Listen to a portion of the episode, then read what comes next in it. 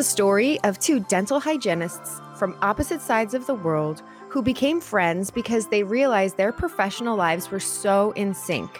One in Australia and one in America, both exuding their high passion for high level patient care, both pushing back on legacy dentistry. If you are ready to revolutionize the practice of dental hygiene through science and innovation, join us as we are disrupting dentistry.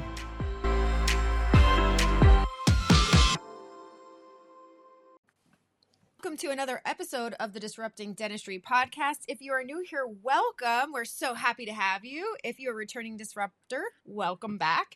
And if you're a returning disruptor, you're going to recognize our guest today because she has been with us before the great, the amazing Miranda Beeson. thank you. Thank you. So glad to be back. Yes. it's so exciting to do follow up episodes actually and check in with people again and let um, viewers kind of hear updates of what's going on and and follow people's journeys, which is super exciting. So since we saw you last time, Miranda, you were working in a clinical practice. Do you want to tell us all what's happened since then and where you are?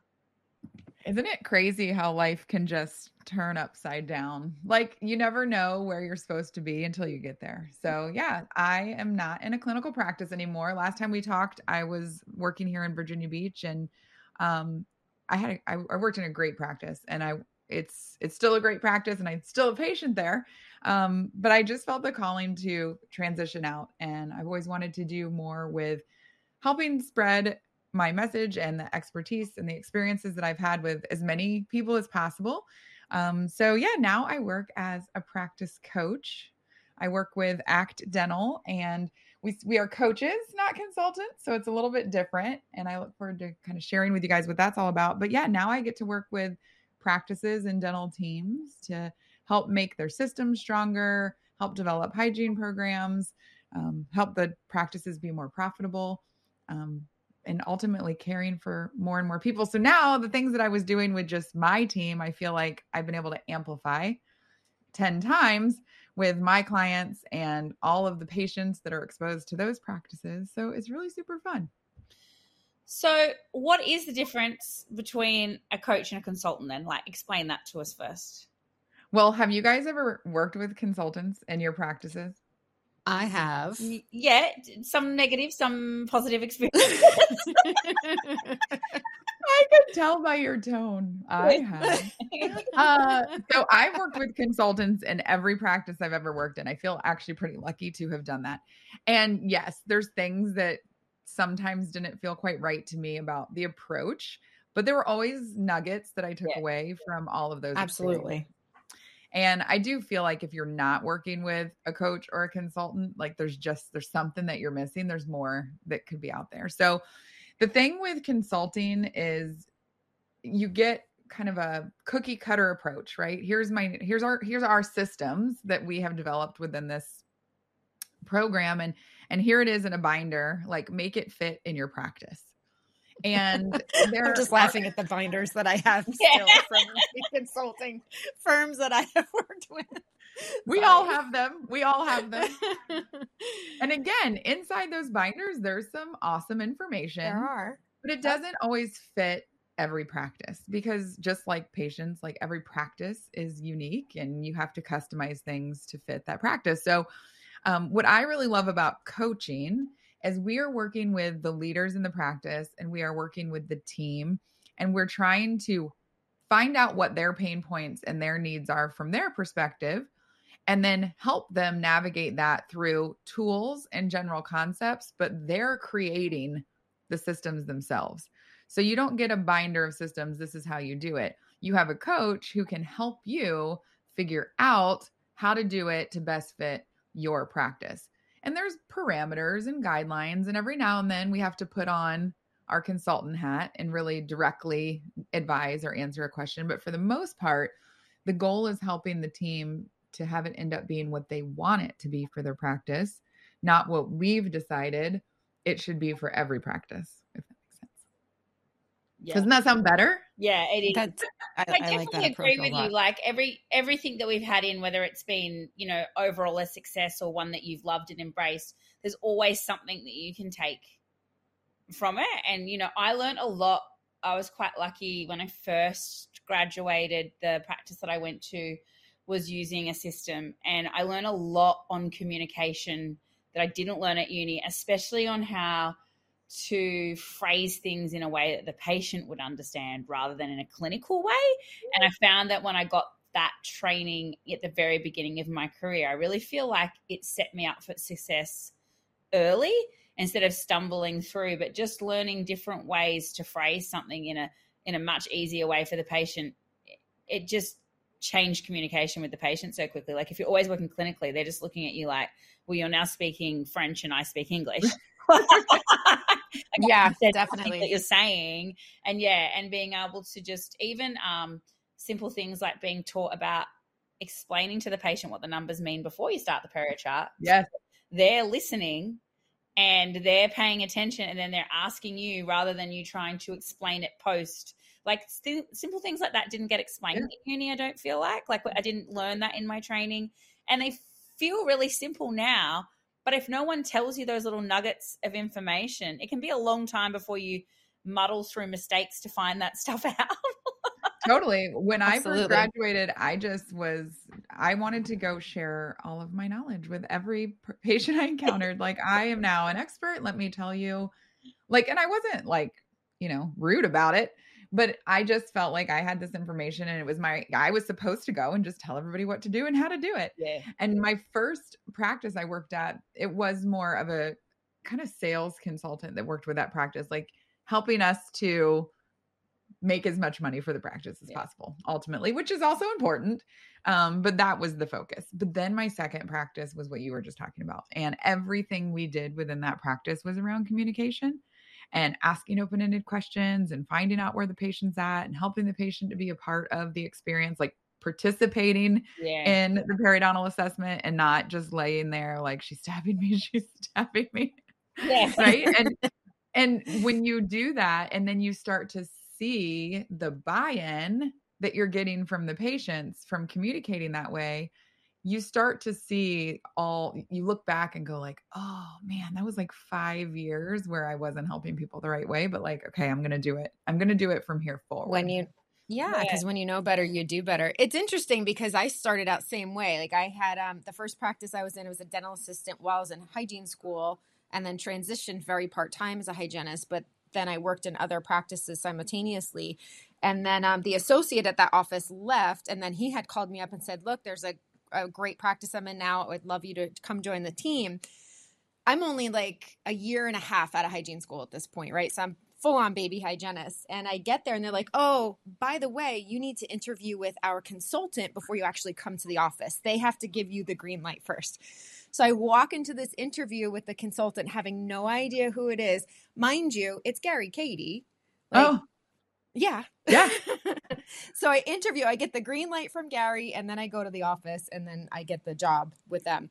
But let me tell you, it was amazing to have that foundation because, same kind of thing, like you were saying, it was about communication, it was about understanding high quality service and price and how that all interacts with each other and how to really set the patient up for success. And that it comes from a place of abundance ultimately. Like we can't just want to drill fill bill everyone. It's people have disease.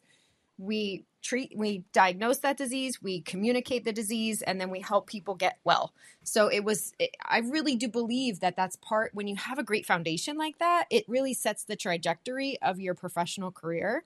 So shout out to gary Kadi. No it does. And, and even things that like i felt like in hygiene school we were taught to like quieten down saying like pus or blood or keep it really quiet. And now I'm like, man, I'm gonna show. Oh, so bloody. Look, there's pus. There's, like to my nose, there's pus here. So true. It's bleeding. Like you know, I now want the patient to hear these words because I understand how important it is that they're like, and to understand that you know most people know pus is not normal, but right. in hygiene school, I felt like we're kind of taught to not alarm the patient like that or say that like that mm-hmm. that's rude and then we would explain it in a more technical way but really i just want my patient to hear this pus and then they turn to me and go what the hell right well, that's a problem we used to get we kind of used to get hollered at in, in class because when especially pathology, when the slides would come up, and everybody in unison was like, like horrified, making sounds and faces, and they would always be like, "You cannot do that to your patient." So I think we just kind of get this you know, we get taught culturally that, Yeah. you know, we can't make a big deal. Like I remember one professor always saying, you must highlight the positive, but sh- gently accentuate the. And it's like, okay, no wonder everyone is sick. And we're like, oh, you've just a little bleeding. No worries. It's fine. I'll do a nice little polish and shine on top of your infection and send you home. Yeah. Like it it's just now it doesn't make mindset thing sense. though right like it's a mindset thing like even you saying that that's what everyone thinks is that they're giving people negative information Mm. and it's like you're not giving the patient negative information you're actually opening their eyes to an opportunity to be healthy which no one's apparently given them before so like again it's that mm, just hearing how many people have gone out into the world from that program, hearing those words, thinking that if I'm telling them they have bleeding or if I'm telling them they have infection, that it's negative. But Yeah. it's not negative. Like what we're doing is a service, it's an opportunity. It's a good thing to tell a patient what level of disease they have and how we can help them navigate through it, right? That's a positive thing. Absolutely. Totally, totally. It's like a wiring thing within hygiene school that we just kind of culturally pass on generation to generation to generation. And I even see it like with my students now. Like they'll say, How I, I learned a different way from listening to how you talked to the patient today when we found out that they had stage three, grade C, or whatever it was. You know, so it's like even within our own programs like there's conflicting ways of teaching and and just communicating with patients so it, it's definitely an issue that we need to really kind of from an academic standpoint be more aware of and have more cognizance of so we can start to make changes within the way we teach the next generation Maybe you need a coach to come in and help your instructors be aligned and standardized in Uh, how they communicate. i would love that a there's zero funding and b i don't know if everyone would be mentally open to it So, Miranda, is that what the majority of your coaching is doing? Is a lot of communication skills? Definitely a lot of communication skills. One of the things that ACT is really, I think, known for is helping doctors get out of contract with insurance. And not Mhm. necessarily that you have to to be a client. We have plenty of clients that aren't. But the goal for us is working with we have avatar teams or clients, right? We have we want just like you want patients that fit your practice and that want to be there. We want clients that match our core values and what we're helping to provide. And so a lot of times we do have practices that come in who are trying to be more relationship driven, reducing the transactional approach, minimizing insurance participation as much as they can and still function and be profitable so that they can have more time with patients. And a big piece of that is the team has to provide an elevated level of care. You have to know how to set yourself apart if you're going to be asking patients to discerningly pay more to come Yeah. visit with you, right? And Right. so there is a big piece of it that is language and communication and consistency of messaging is big. You know, making sure that we have tools in place. And again, like one of the things we do is like say this not that with the team or I I do like so that you guys have probably heard me say that before but like leading into everything you do with so that we can see the areas that we can't see just by looking with our eyes we're going to update your x-rays today right Yeah. and so we'll have the team develop these communication anchors within the team that are theirs. This is what we say about crowns. This is what we say about perio. But it becomes a very consistent message from business team, assistants, hygienists, so that patients have a different experience. Because you have to have the whole team on board if you're going to be making transitions. Like people aren't just coming for their free cleaning to come here, they're coming because we provide an elevated level of care. And a big piece of that is communication. What do you think is the number one communication problem that people make when you're going in and- coaching practices? Uh, the biggest thing to me is like it kind of goes hand in hand. One is the just dumping of information. Like I kind of hate the word educators, and I know it's like I, I get shunned in, in the dental hygiene world because it's one of the key things that you know hygienists are educators. But I think we take that to the wrong place and we're this teacher educating, you know, authoritatively Yeah. to our Yeah. patients. And I just want to shift that word or the definition of it in people's minds, maybe. So I think there's there's definitely that side of it, but also it's the what we want you to do, right? You need this. We want to do this next. Like it's not about what we want or what we need or telling them what they need. It's helping them to understand that they need it and want it and then it's not about the investment it's about like i would pay anything once you get to the end of telling me how how what i have going on and allowing me to discover that i need something to solve it like what do i need to do then right? I tell i tell teams like that's the goal is for the patient at the end of your you know we're talking about perio you bring them into the periodontal assessment you have them this is what you're listening for this is what you're feeling for. When we're done we're going to look at what i found and what you found and together we're going to see if if you're healthy. So i have teams define what does healthy look like? That's step one. If it's not that Yeah. it's something else. What is it? And then and then having the patient get to the point where the patient says what do i what can i do about this? Great. I'm so glad you asked. I can help you. Yeah. not you have this and you have fours and fives and it's bleeding over here and blah blah blah. You need to come back for two appointments and some of it's time right? They're stuck. They're they need more time. They're just trying to get it all in. So they're just telling them what they need to do.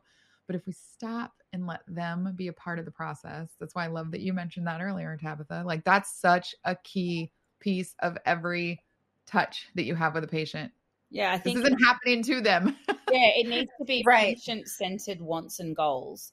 And we help the patient understand what goals can be because sometimes a patient might come in with low expectations because their parents have had got their teeth out by mm-hmm. 40 and and you know so therefore we need to help in that sense of got real of that patient realizing that that doesn't have to be their destiny but at the end of the day the patient should always be deciding what they want not us because everyone Yeah. has different monetary issues different wants needs uh, things that you know they want out of their mouth. And, and i think you know we all want a gold standard for ourselves and we expect everybody else to want that as well. And that's not always like well and they don't know what we know. Yeah. Of course our standards going to be different than someone who who didn't go to hygiene school and learn microbiology of you know the pockets. Like we're going to have a different goal for our mouth than than somebody just coming in off the street but that's another thing we talk about starting with is like asking the patient what is your goal for your health and you know of your oral health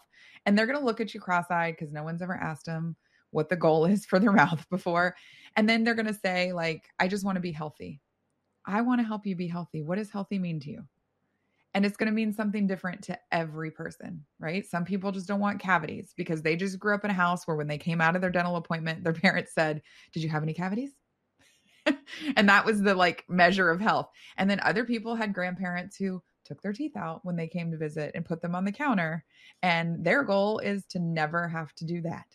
Everybody's goal is going to be different. And if we know what it is, and then I encourage teams document it in their chart, come back to that every visit. And if you see something that impacts their goal for their mouth, now we need to talk about that. We need to help them understand how it relates to the goal that they set.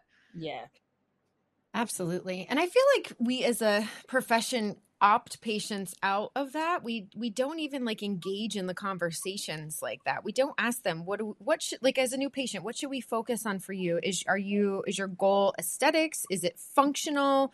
Is it just overall health? Like where would you like us to focus on this journey with you?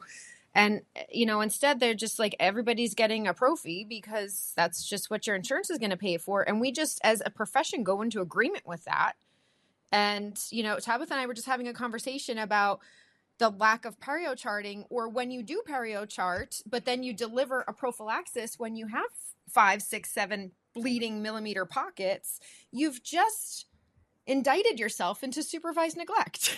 Yeah, Kirk you don't Kirk, even who is the owner, he's the owner of ACT, the company I work with now, and he says you're delivering champagne and charging for water. Like you're doing it all day, every Yeah. day. Oh, I love you're that. doing perio, and you're not. You're charging a prophy. You are elbow deep, right? And you are breaking your Mhm. back, and Mhm. you're you're but you're doing you're doing champagne service and charging for water like you're just just acknowledge and have the conversation. A lot of people are afraid to broach it. Um, i actually did a podcast with our with act not too long ago on like how to encourage your dental hygienist to diagnose perio.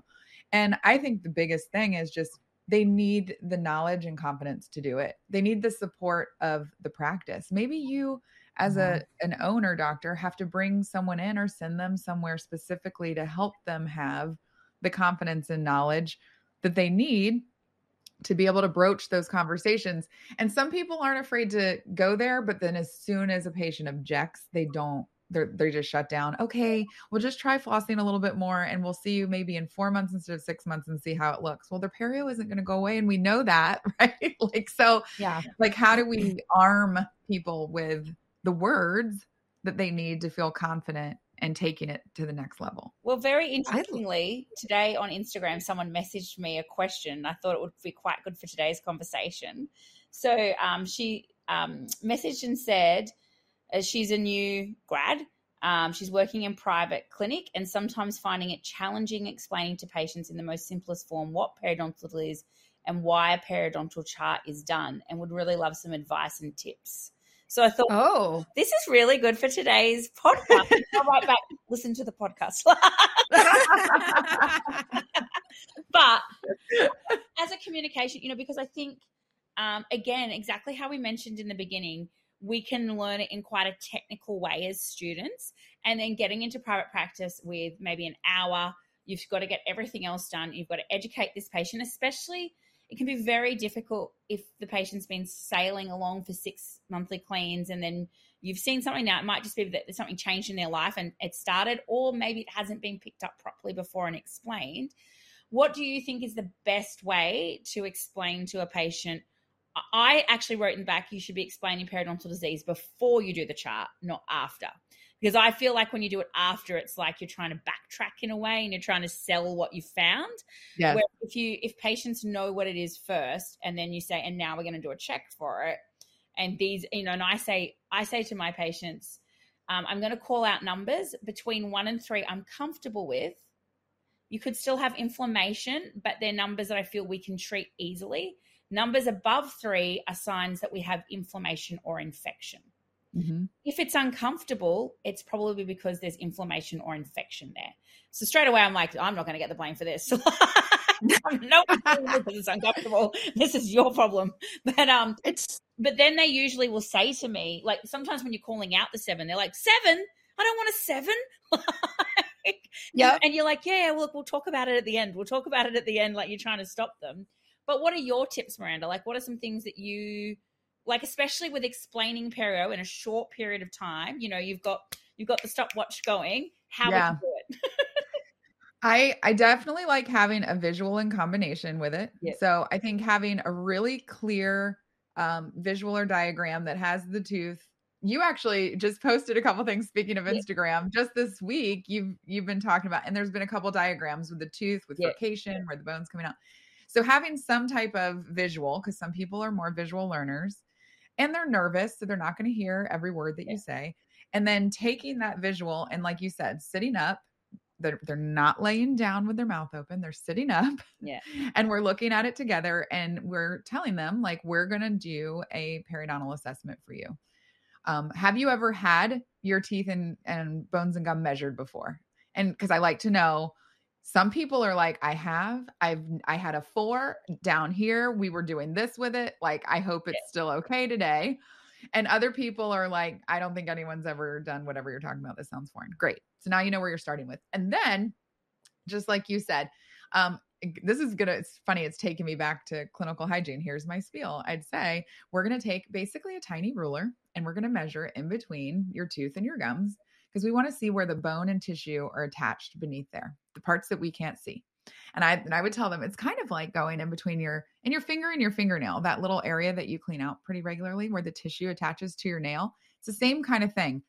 Um, we're going to be measuring for, you know, one, two, and three, which are technically within normal limits, but we'll want to make sure we talk about where we're at with that because if there's bleeding, there could be signs that there's infection, even if it's only a three.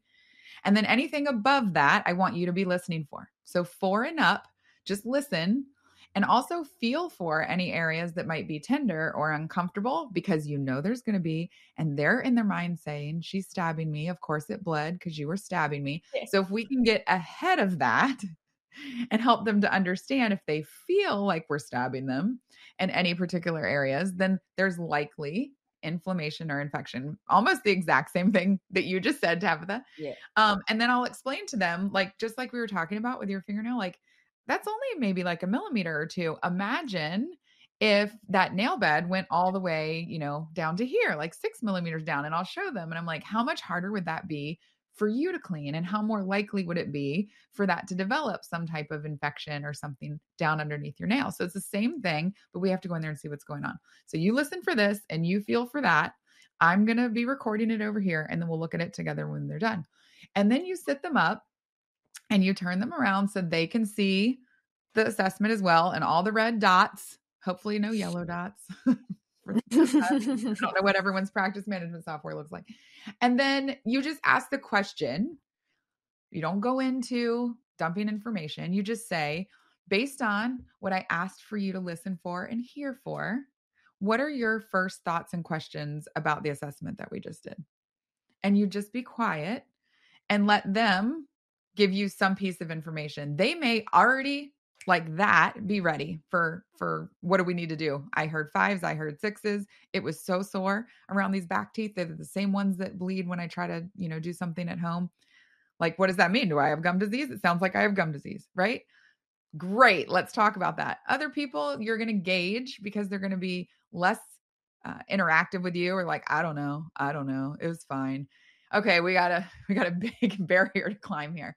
But the big thing is just asking them and being super quiet. Don't sit them up and immediately start giving all the information. Like you got to find out where they're at first. That's a very long-winded answer. To No, I think being quiet has been the hardest thing for me to learn. Um, you know, when I have to ask things like, what do you think the barrier is to you doing this?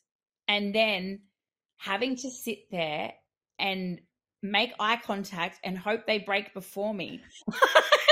That's it's so hard. But, like sometimes because you're in control of that pause. You're in control. please break, please break, because I naturally am someone that gets uncomfortable in silence and wants to fill the space. So, uh, like to learn to not to fill the space inside the clinic has been a really big, a really big thing for me to learn to do, and to just look at someone and like, I'm going to stare at you until you answer me. Like, Yeah. it was really hard to learn to Well, do. and I'll tell team members like just just count to five slowly. Like tap your foot five times really slow. Like give your mind something else to focus on while you're waiting so that you don't start like beads of sweat or I try to think about John. of course. Next thing you know, you're like daydreaming, singing. Like, bring it back, Tabitha. So bad. In a new place. No. but like every every That's person hilarious. is different you guys know i love disc um Yeah. every every person is different so another thing i often encourage teams is like try to consider what their disc style is when they're sitting in your chair and when you have s and c style personalities that are processors and slower paced and then you have someone like me or you guys we all have similar personalities a lot of d a lot of i like we're very driven we're urgency like go go go it's for us, we would come up with an answer in a split second. We'd be right there in the conversation. But S's and C's, they have to process and you have to give them the space and the time to do that. Otherwise, they're agreeing, they're nodding along, Yeah. and then they're not going to schedule or they're going to schedule Right. and then they're going to call and cancel. So there's My a lot favorite thing- about mirroring who that Yeah. person is. Totally. My favorite thing to do with those personality types is give them the space to think about it. And I always say to them, like, look, this has to fit into your life. I can create this whole plan for you. I know what needs to get done to get you healthy, but if I don't get you on board, it's not going to be successful. Yep. So, because 80% of this success is going to be what you're doing, coming to see me, and what you're doing at home. 20% of the outcome is what I do here with you. Yep. So, I need you to go home and kind of think about when you feel the time is right in your life to commit to this so that we can get you healthy. Obviously, I'd like to start as soon as possible, but it's got to fit into your world. So, right now, if you're not ready to move forward, I totally understand. At the very minimum, I really feel it's important that you come back in three months, gives you some time to do some of the things I've just taught you at home, kind of get into a new routine, try these things out. You come back in three months, we reevaluate, we'll do these measurements again, we'll see where you're at, we'll see if things change. I know the perio's not changing, right? But I gave them the space to get them to where I want them to go without them feeling bullied or cornered or forced to do something. And that's really and helpful. They, like Tabitha said earlier, as part of that question was, what do you do for the ones who have been coming every six months? The hardest, the hardest is when you as a clinician, you learn something new or you get coached by someone or you go to ADHA or RDH under one roof. We were just talking about that. Um, and you you say, I'm gonna start doing this. Like I'm gonna do it differently like I do want to create opportunities for my patients to be health, healthier. I'm going to start doing this. But your perio percentage in your practice is 2%. You've never really talked to these people about it before and you've been working there for 17 years. And mm-hmm. you've been seeing these patients for 17 years or even yep. 4 years and you've never brought it up. That's the hardest path yes. to go down, right? Like you guys 100%. I was there as a younger hygienist when I wasn't as confident presenting. And then you learn it and you're like, oh, I got to do better about this. And so you have to then do kind of what you were saying is like, if you've never mentioned the periodontal assessment before doing it before, and you start doing that, they're already going to be on a better path with you because now you're having the conversation that you didn't even have.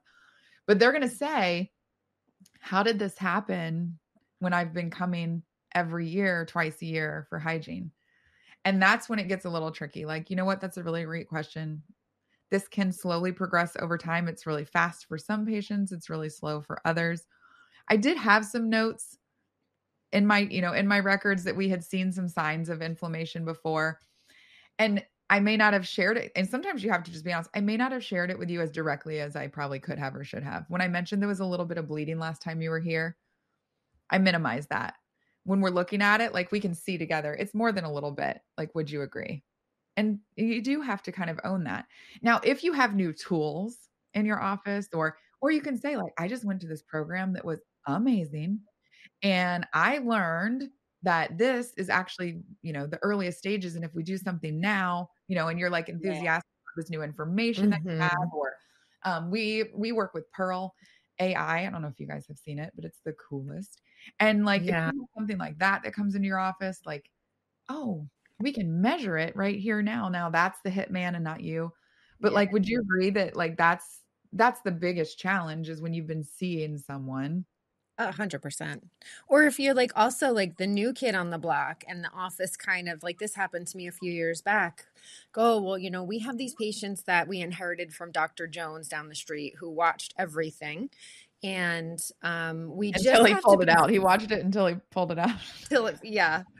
And we just have to be extremely gentle in the approach with these patients because they are very reluctant about how aggressive, like all of a sudden you're named the aggressive doc- dental practice, right? Because you actually give a shit and you don't want to see their freaking teeth rotting out of their skull.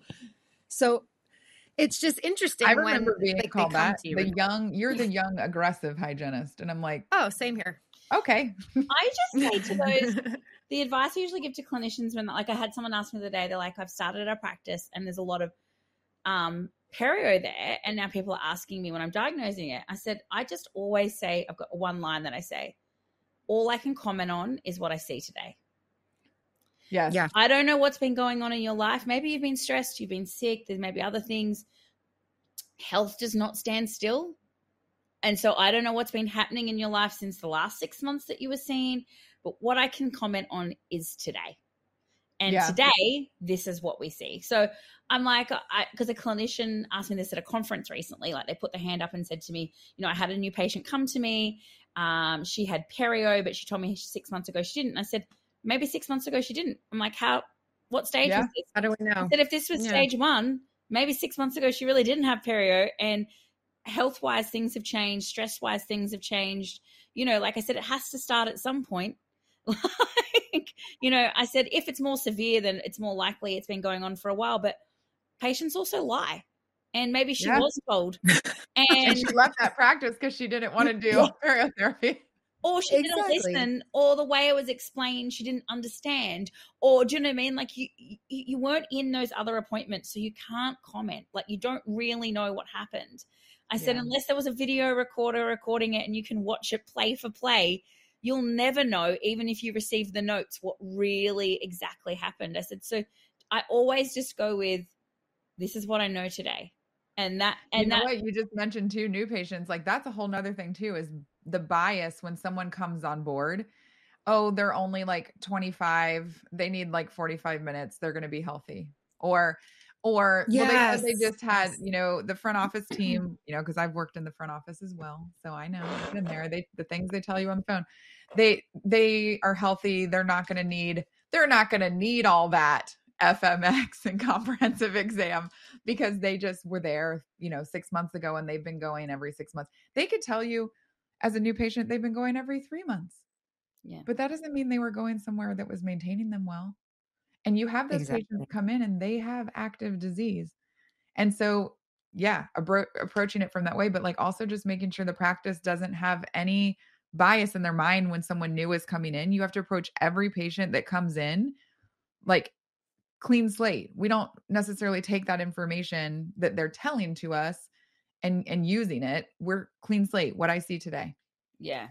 A hundred Yeah. percent. And I think um also another useful question too is like once you've uh done that perio exam and the patient's told you, like asking them questions like, what do you know about the history? So then you can figure out what they know. Like, you know, they often tell you something really interesting, like, oh, I had uh gum disease 30 years ago, but I had it treated and I'm fine. And you're like, hmm, Mm.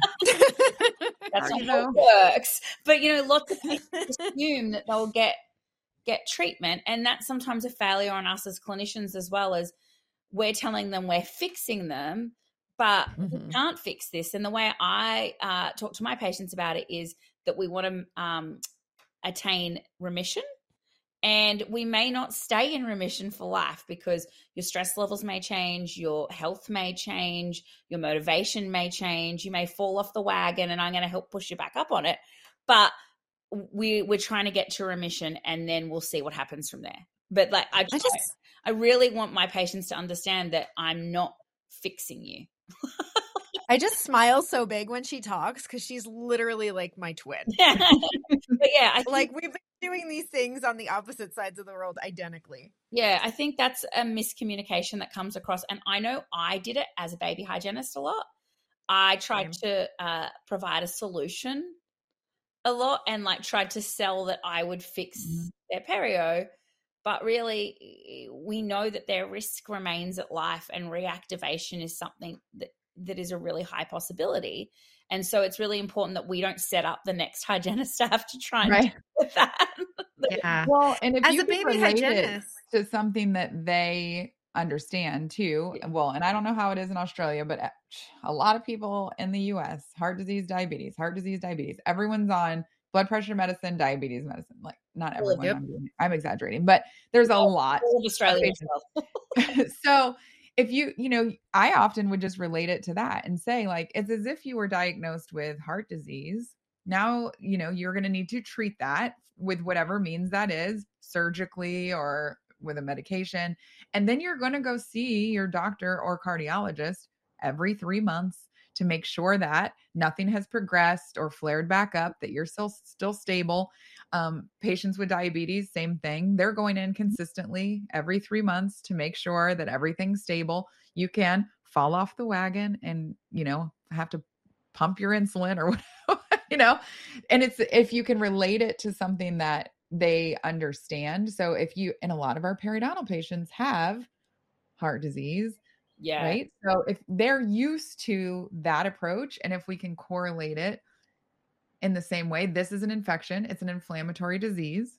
It's similar to what Mhm. you have experienced with your heart disease, where there was an initial diagnosis, an initial treatment, and then there's been maintenance ever since. Same thing here. I like that. So it's interesting I too because that. like Thank you. it's so mul- periodontal disease is so multifactorial. So, like when Tabitha was saying before about diagnosing, and this is what you look like at this time, eh, that's one of the things. And and I I love that you said inflammatory disease. I think we need to lead with that more because that helps open the door for the conversations about other inflammatory systemic diseases, right? So that medical history is the key to the kingdom of getting patient compliance and acceptance when we just take our I'm trying to think of another word because I know you don't like the word educator hat, but um, you know, if we if we can share this information that we know, because again, we know this, they don't know this. It's our job to help share this information so that we motivate them to make positive changes in their lives to achieve a better health status. And like, don't so, we want patients showing up and looking at this as a healthcare appointment? Yeah. Yes Preach and that, and that's sister. like such a that is such a it's so crazy what I see in practices. It's it's one or the other. It's either we are a healthcare practice and these are the things that we're doing, or we chat. Yeah. And chat and I love to chat. I love to chat. I loved getting gifts from my patients. I loved getting hugs from my patients. Like I wanted to be their friend because I have a high I in my personality style. However, I always kept in my mind 75% clinical, 25% personal, 75% clinical, 25% personal. Like it had to be a healthcare visit because otherwise we're a luxury. You could cancel at the last minute, it's fine. Like the fact that people pay more dedication to like their hair appointment. Yeah.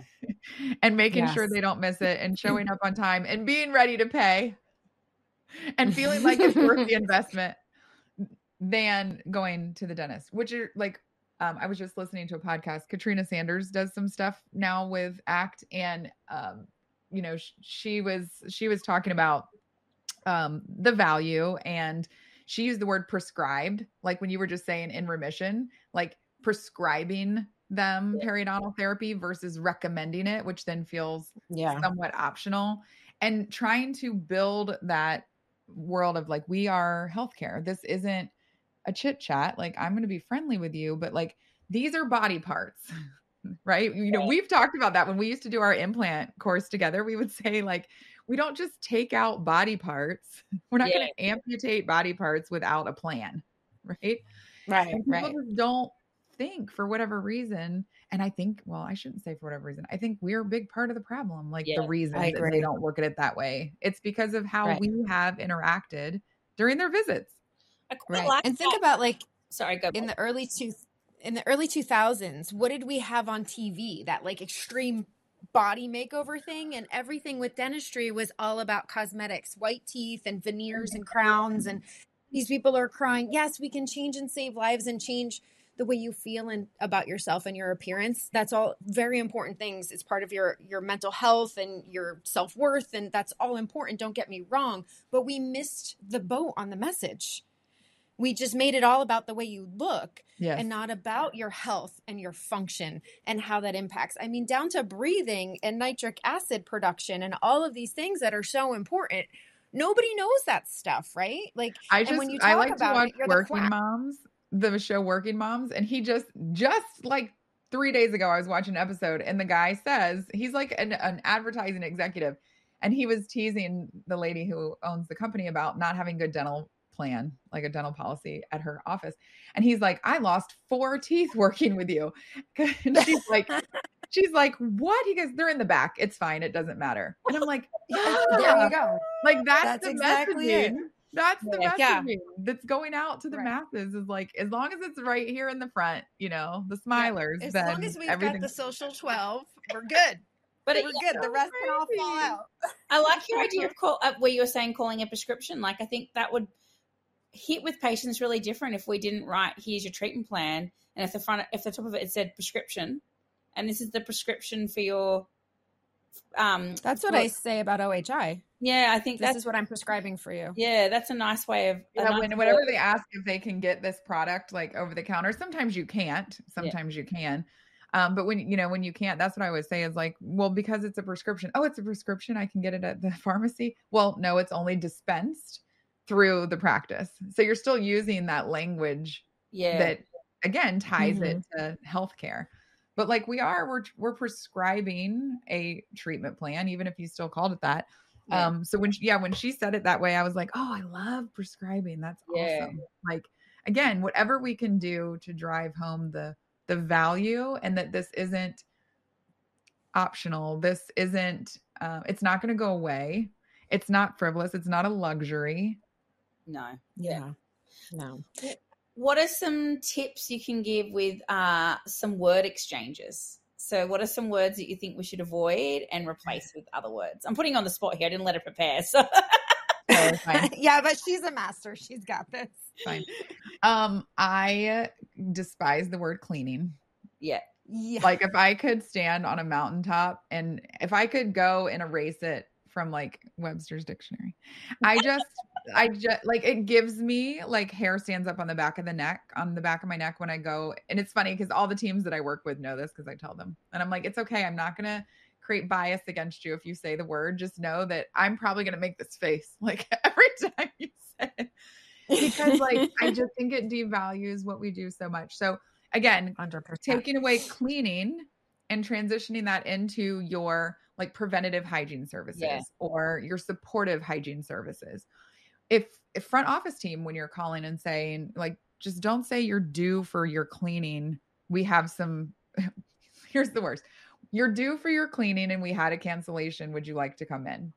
Versus versus um you know tabitha asked that i reach out because your supportive therapy visit is really important to you and your goal of maintaining your teeth we've had an opportunity become available in the schedule and we'd love to invite you in she wanted me to reach out right away can you make it on tuesday Yeah, Like, I to so- patients when they walk in the door, like, because I'm everyone's meeting me brand new at the moment because I'm new to the practice, so I haven't met anyone for the second time yet. So I'm so exhausted. Like when you just meet a new Yeah. person eight times a day, I'm just coming home and like, kill me now. I'm so tired.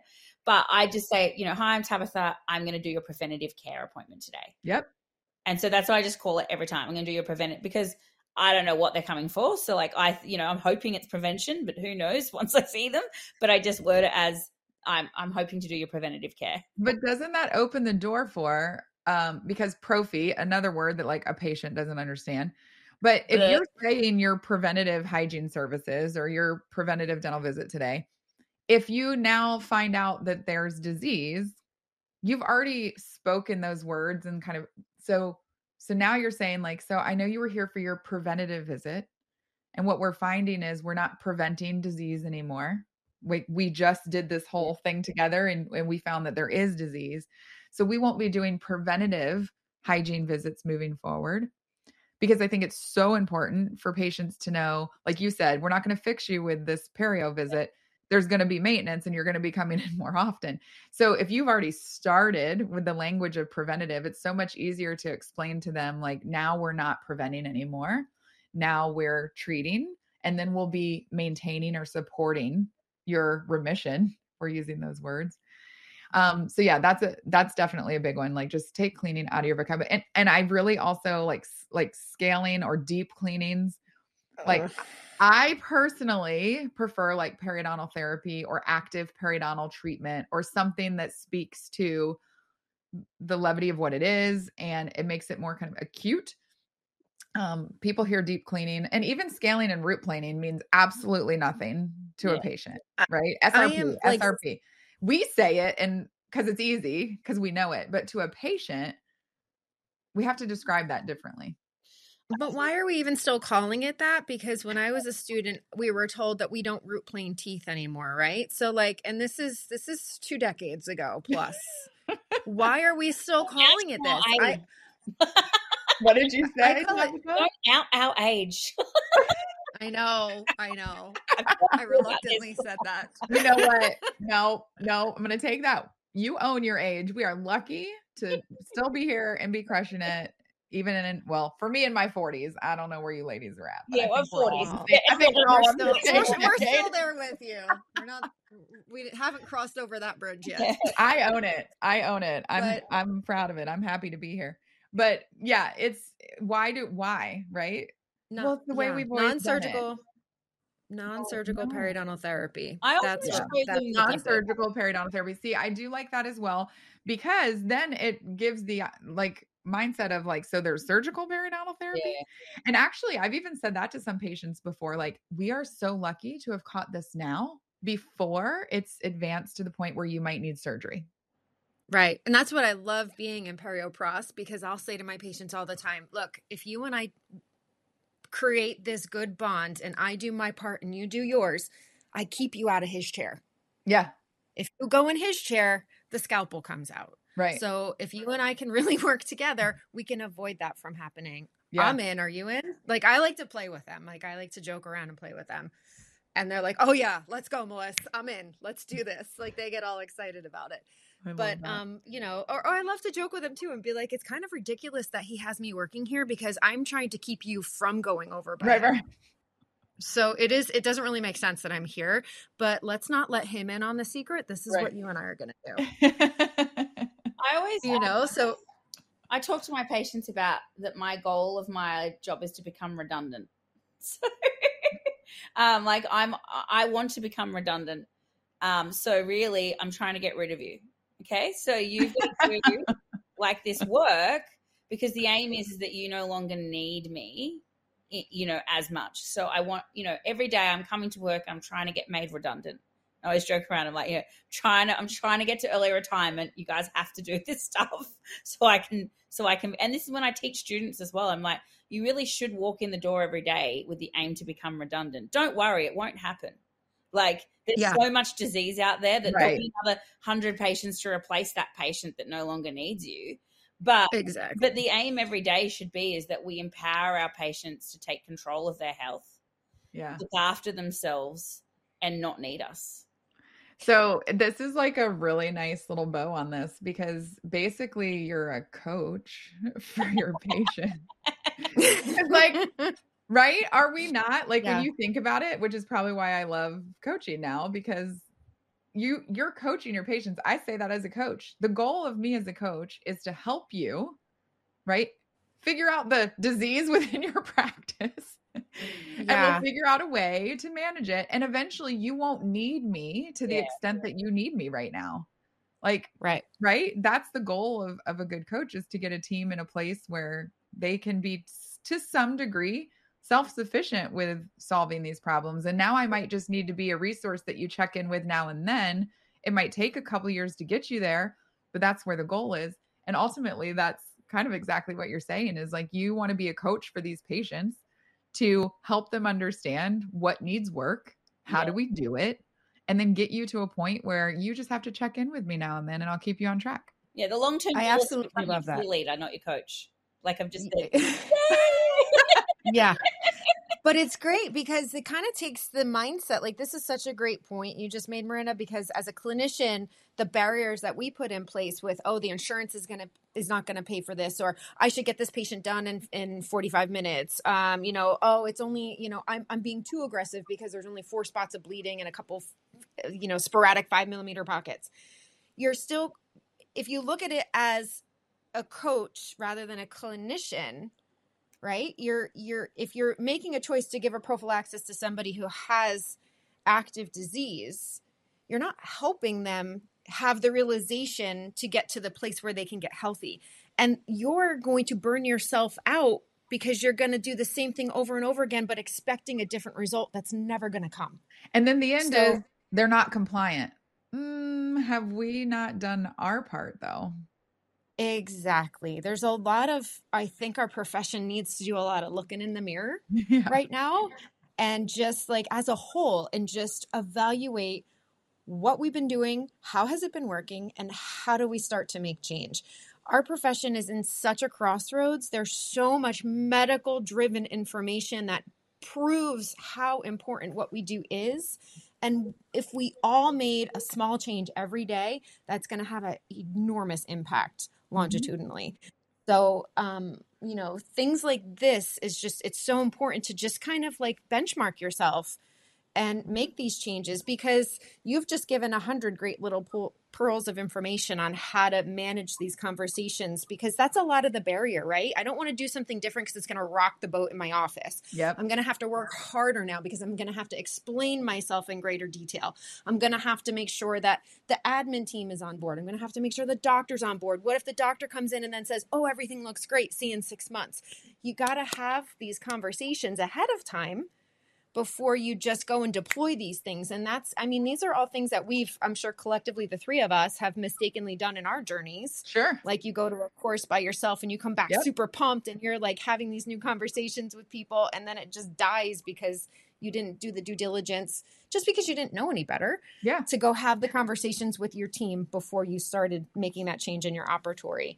And it is So, hard. I- That's I just think- why my, my that's why my new job exists, right? Because I can go in and I can be the person that helps lead everyone. This is what admin needs to know and say. This is what clinical team needs to know and say. Doctors, you're the leaders. This is what you have to be doing to support everybody.